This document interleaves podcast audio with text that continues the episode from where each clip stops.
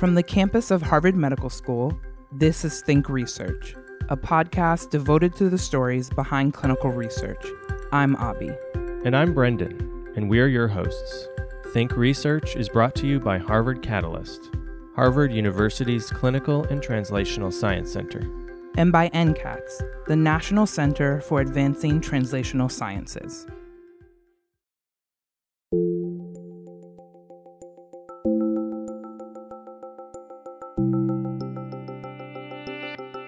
The complex nature of cancer tumors presents many challenges for understanding disease and treatment. Researchers spend weeks or months growing cells in lab settings and developing cell lines. Now, researchers at the Muthuswamy lab are developing organoids that can more quickly mimic the three dimensional properties of a patient's tumor. In turn, a small tumor sample can better inform treatment, resistance, and variants of such heterogeneous tumors. Dr. Senthil Muthuswamy is an associate professor of medicine at Harvard Medical School and the director of the cell biology program at the Cancer Center at Beth Israel Deaconess Medical Center. Dr. Muthuswamy, welcome to Think Research. Thank you for joining us. Thank you very much, Brendan. Your lab has developed a method for growing cancer tumor cells um, to use for translational and clinical research. Tell us a little bit about the method and this new uh, platform you developed. Yeah, happy to. So the, the traditionally we grow cells in culture, establish cell lines that are allowed to develop into cell line over a period of sometimes months or weeks.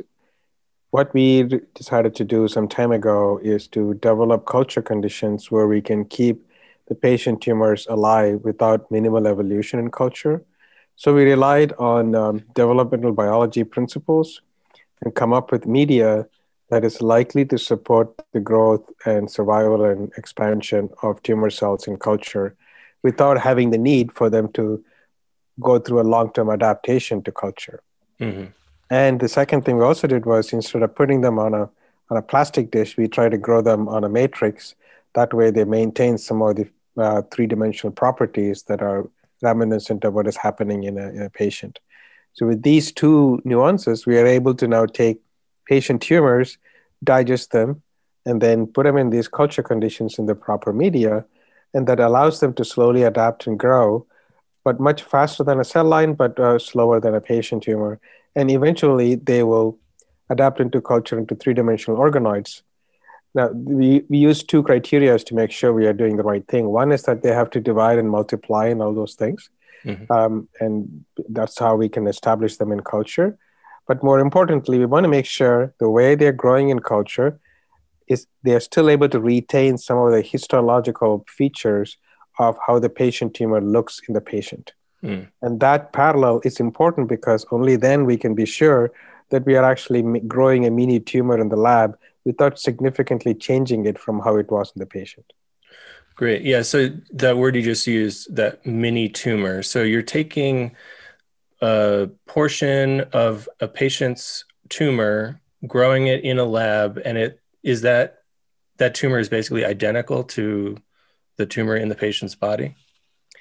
Yes and no. Yes, in the sense that it is a sample of the tumor in the patient's body. So it is similar to the patient tumor. No, because we have now learned over the past several couple of decades that a patient tumor is not one tumor, it's very heterogeneous within the mm. tumor. Portions of the tumor are very different from each other. So we are only getting a sample of, from the tumor. So we don't know this will truly represent the entire tumor, but whatever we get is still the part of the tumor. So it is a sample, but there is chance for that we are only taking a sample and it doesn't represent the entire tumor. Mm-hmm.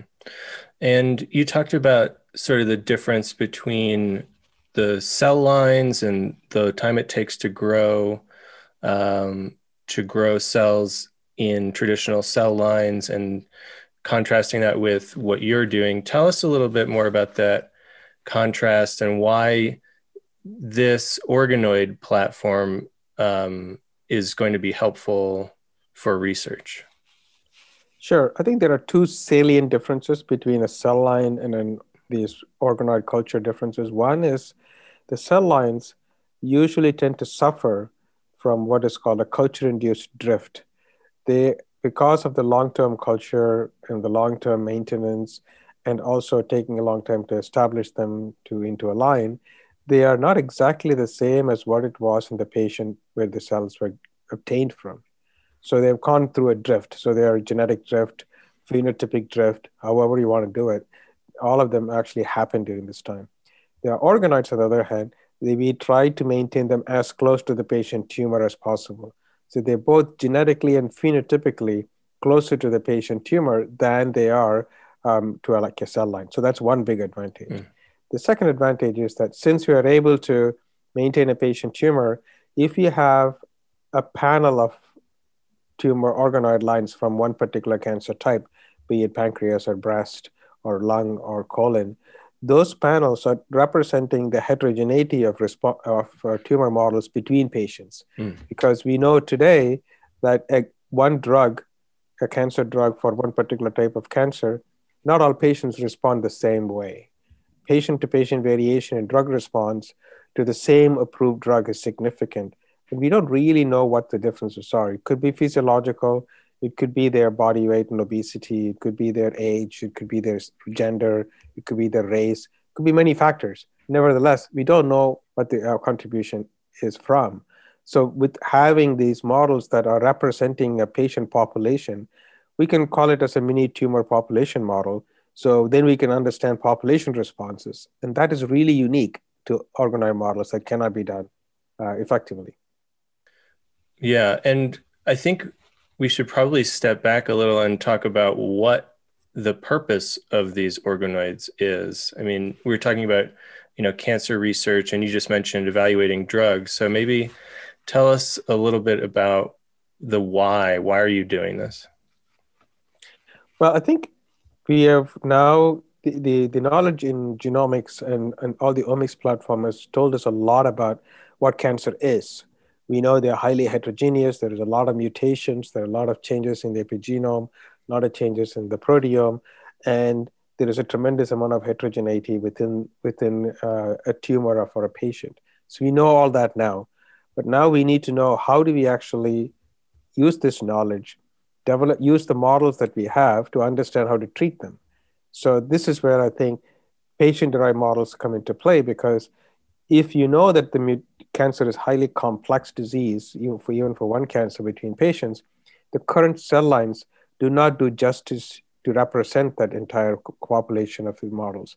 So we need better ways to actually capture the variations that we know exist in a cancer population so we can now use that knowledge, A, to find better drugs, A, to find out what treatment works better and what combinations work better, and B, also to find out how a given drug resistance is developed and what do we do when a patient develops a resistance? And then also to find and, and validate new targets that can potentially be used in a clinical setting. So i think this organoid platform is now a clear evolution in terms from cell lines to here because it now matches what we have learned from the all the omics approaches. And we know we can now match the omics to these new new generation of models that are more similar to the patient than than the cell lines Mm. Because that's the biggest advantage, in my opinion. Yeah. So yeah. So I guess the big, the overarching goal is to simulate as much as close as possible the characteristics of the patient's tumor and their specific tumor biology. Exactly. Correct. Yeah.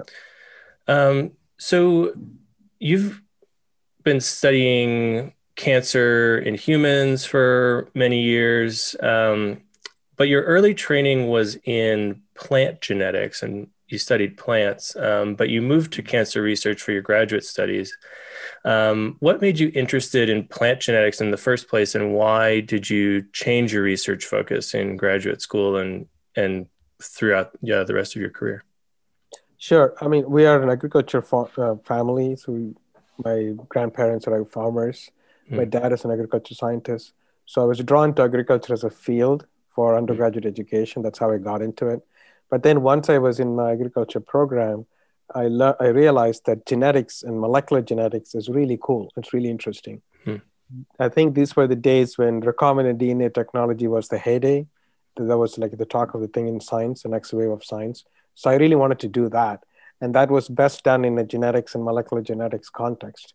So I went into that field for initially for a master's in India. And as I was learning more about genetics and molecular genetics, I realized the biggest advancements in this field happen in the mammalian context, not in the plant context. And then they are adapted into the plant context. Hmm. And since I was fairly young and very new in my path in, in terms of career, I said, this is the time to switch if hmm. I want to switch. So that's what prompted me. And I moved to, to for a PhD into cancer biology and molecular genetics because most of the active research in this field happens in North America, not in India. Uh, so we are usually mm. tend to be a few uh, decade or so behind at, at, that time. So this is that's partly my motivation to move into this, and mm. and that's that's when my rest is history. But I then moved into you know molecular biology, cancer biology type of research. Yeah, and talk about um, your training and you know what was the introduction to cancer biology like, and how did you kind of navigate you know starting into in a whole new field in graduate school? Yeah, I know it sounds it sounds crazy even to me now. How would I make that change? And it, it was not easy. It was um, it was quite challenging in the beginning because I was not able to connect with any of the terminologies, the concepts, the background that you're supposed to have. But given given that I was fairly young at the time, and you know you are you're, you are still a student, I was able to dedicate more time to learning some of the basics. But I think what really helped is the education system I was there allowed me to take um, uh, you know, initially to, to balance my courses so that I learn broadly first hmm. before I go into the into, into the more mechanistic and advanced courses. So that broad that time to to allow myself to learn broadly helped a lot.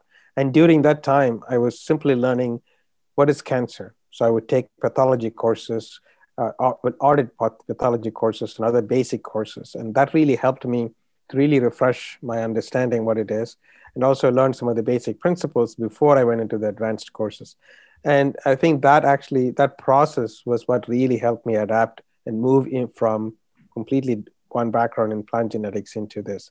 But having said all that, I will say that some of the principles of molecular genetics are the same hmm. between plants and mammalian. So that part was okay. So I was able to, I think it was the cell biological and physiological concepts that right. I had no idea about. I had to learn through some of these broad courses. You talked about taking pathology classes and auditing those courses. What did is that typical of what you know if you're studying cancer biology would would people typically take a pathology course or what did that uh, give you uh, great question i don't think most cancer biology graduate students today take pathology courses i'm not aware of any in, but when I go and give seminars in departments and other institutions, and when I meet with the graduate students, I actually ask them to go do it because you learn a lot by doing it. And I would say that the what I the principles I learned in that course during my graduate program actually is what is shaping what I do today. The organoid idea, the idea of growing cells in 3D, and the idea of trying to have culture conditions where the growing cells has a lot of resemblance to the patient's the way the patient tumor looks in a patient all came because of that sort of understanding i had before. Otherwise you don't really have to worry about uh, you know the cancer cells forming anything that looks like a mini tumor. We can just grow them on a flat monolayer culture and use them for all the studies we want because it still allows us to ask a lot of very important interesting questions but i think there is no need if those are the questions you're interested in, there is no need to create a mini tumor like culture condition. But mm-hmm. because I learned that, it biased my thinking to some extent. And that's actually, it was really helpful for me in that sense. I am, I'm actually glad I did this because it makes me think about whatever we do in the lab more in a, in a physiological context. During my PhD, I was, I was doing two things. One, we were using mouse models to study cancer, and we were growing cells on a flat dish to study some of the basic mechanisms. When I moved into my postdoc, this was with John Brugge's lab here at the cell biology department. Um, and that's when I started asking questions like can we adapt three dimensional culture mechanism, methods to grow cells in a manner that it looks like a tumor like three dimensional growth? And there was there was one or one or, there were very few people doing that at that time, maybe mm. one or two. And the, but the leader in that field was this woman, Mina Bissell. She's a pioneering scientist in Lawrence Berkeley National Lab in California. She's still active today. So we established a collaboration between John Brugge's lab and Mina's lab. I went to Mina's lab to learn how to grow cells in 3D. How do we use this platform to understand some of these things or study some of these things? Brought it back, and then I started actually establishing a culture platform where we can grow cells. You, these were all done in breast cancer at that time. Hmm. Breast epithelial cells, so it looks like a th- looks like a tissue structure that is resembling some aspects of human breast tissue. That's when we started thinking, okay, now can we now use this to study some of the uh, oncogenic processes? And we started asking questions. Then we started getting insights that were not uh, apparent in a flat monolayer culture. For example, in a flat monolayer culture, when the cells grow, they grow to come to confluence, they fill the plate, and then they stop normally. But in a three dimensional culture, if you put them, they will form these little ball like structures. And if you activate oncogenes, they continue to grow and they will look like a mini tumor. Hmm. So something about the three dimension allows them to do more things that we didn't see in a flat dish. That's what started my thinking into this field. So I think it was it was um, it was an eye opening experience at that time for us to see these morphology change and then that led me to thinking what is so unique about 3d what is what is happening there? What sort of biological principles can we learn? And there are some biological principles like cell polarization and directionality that is really uniquely stud- you know better suited to study in a three-dimensional context than in a flat monolayer if you will. And how you know the organ size the the uh, the structure sizes maintain what happens when you activate cancer causing genes how it loses its structure, loses its shape. Those are all the things that we start to see. And today, you know, um, you may have heard, pathologists diagnose cancer by first looking to see what is there a disturbance in cell and tissue structure. That's how they diagnose cancer. They look at a tissue, a slice, and they say, this doesn't look normal. Mm-hmm. So there's purely morphology based diagnosis. And then, then all the subsequent things happen in when you grow cells in 3D, you begin to see, begin to see some of those features show up in your culture system. So that's when I think you realize that okay, you're you're you're getting into aspects of biology that is traditionally ignored by growing cells on a flat monolayer. Hmm, great. And so right now you're running a clinical trial to evaluate this organoid platform. Um, tell us a little bit about the trial and what you hope to learn. So the trial, I think when I moved here, we can generate organoids from mini tumor organoids from a patient's uh, tumor and grow them in the lab, and we can use them to test for drug response. But the big question then is, what is what you see in the laboratory? Is it indicative of what happens in the patient? And if so, and if you truly believe that you're able to maintain the tumors closer to the patient, can you use it as a tool to predict or help patients get a better treatment? That's the big holy grail question that we're mm. interested in.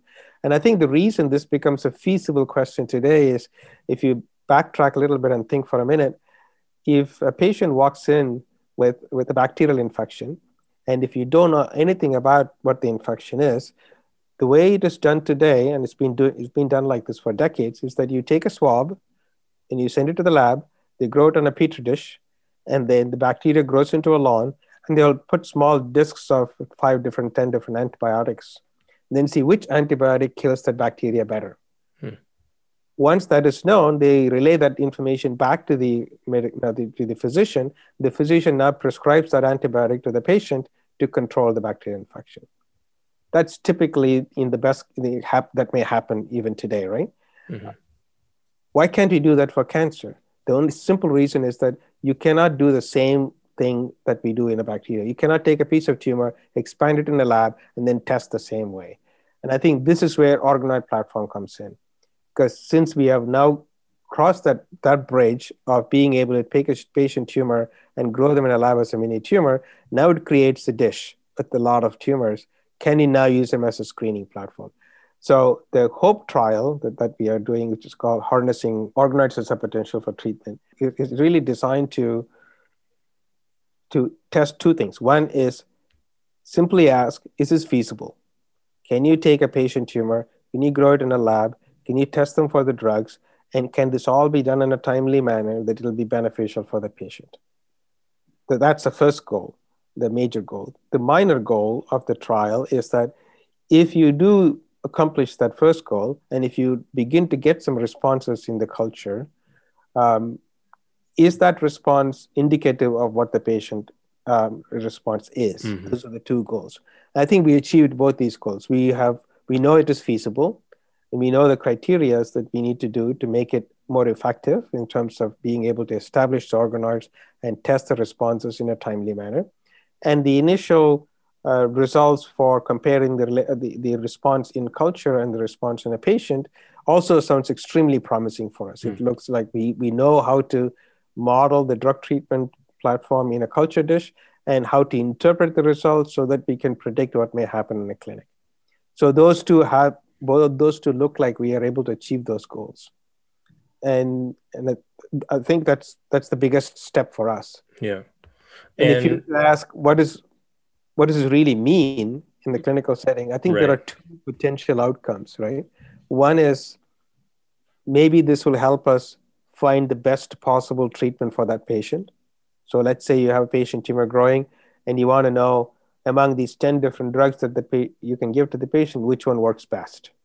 So we can now screen and pick out the one that works best. That is one possibility. Mm-hmm. The second possibility we can do is if we know among the 10 drugs, four drugs do not work at all, and six of them work in different, different degrees of effectiveness, we know for sure we can avoid those four drugs for the patient. Mm-hmm. So avoiding drugs that will not work is also a big help for the patient because it minimizes side effects and toxicities. So right. preventing toxicities and side effects is actually a big problem for many of the patients. So that also is the second advantage of using this approach. Right. Yeah, I was going to ask you about that. Um, maybe just briefly tell us a little bit about, net, you know, how the when somebody is diagnosed with cancer and they start a treatment regimen, uh, or treatment regimen, the how drugs are chosen now and how this, you know, this platform could improve that process.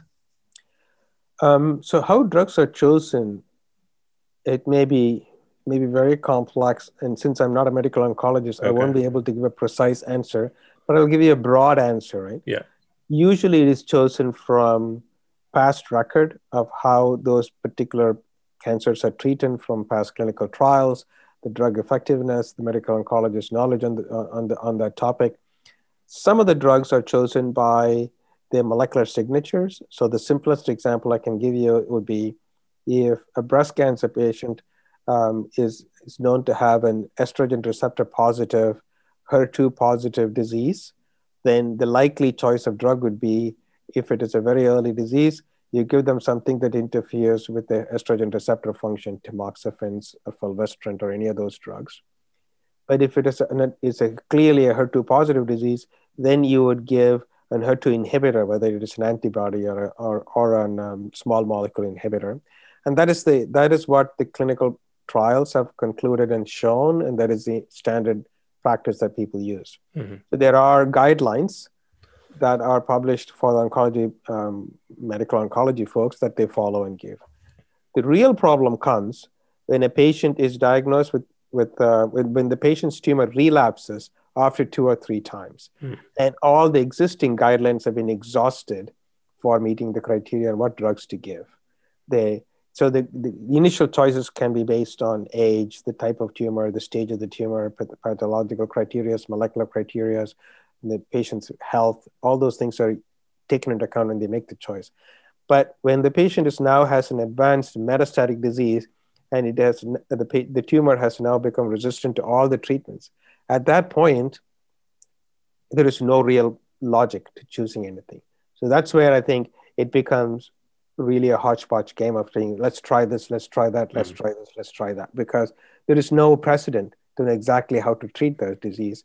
And different patients' tumors are extremely different in that way because they may have had different evolutionary paths before they get to there.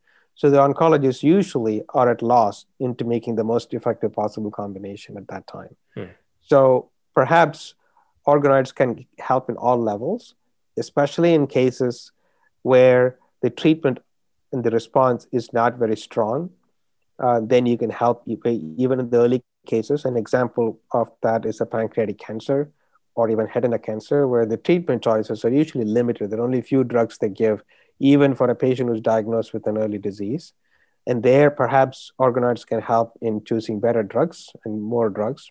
Whereas that logic will not be very effective for an, a breast cancer patient with an early disease because the current way they treat breast cancer prolongs survival easily for 10 years. So you don't want to introduce an organoid into a setting where you already know the treatment is pretty good for a long-term mm. uh, response.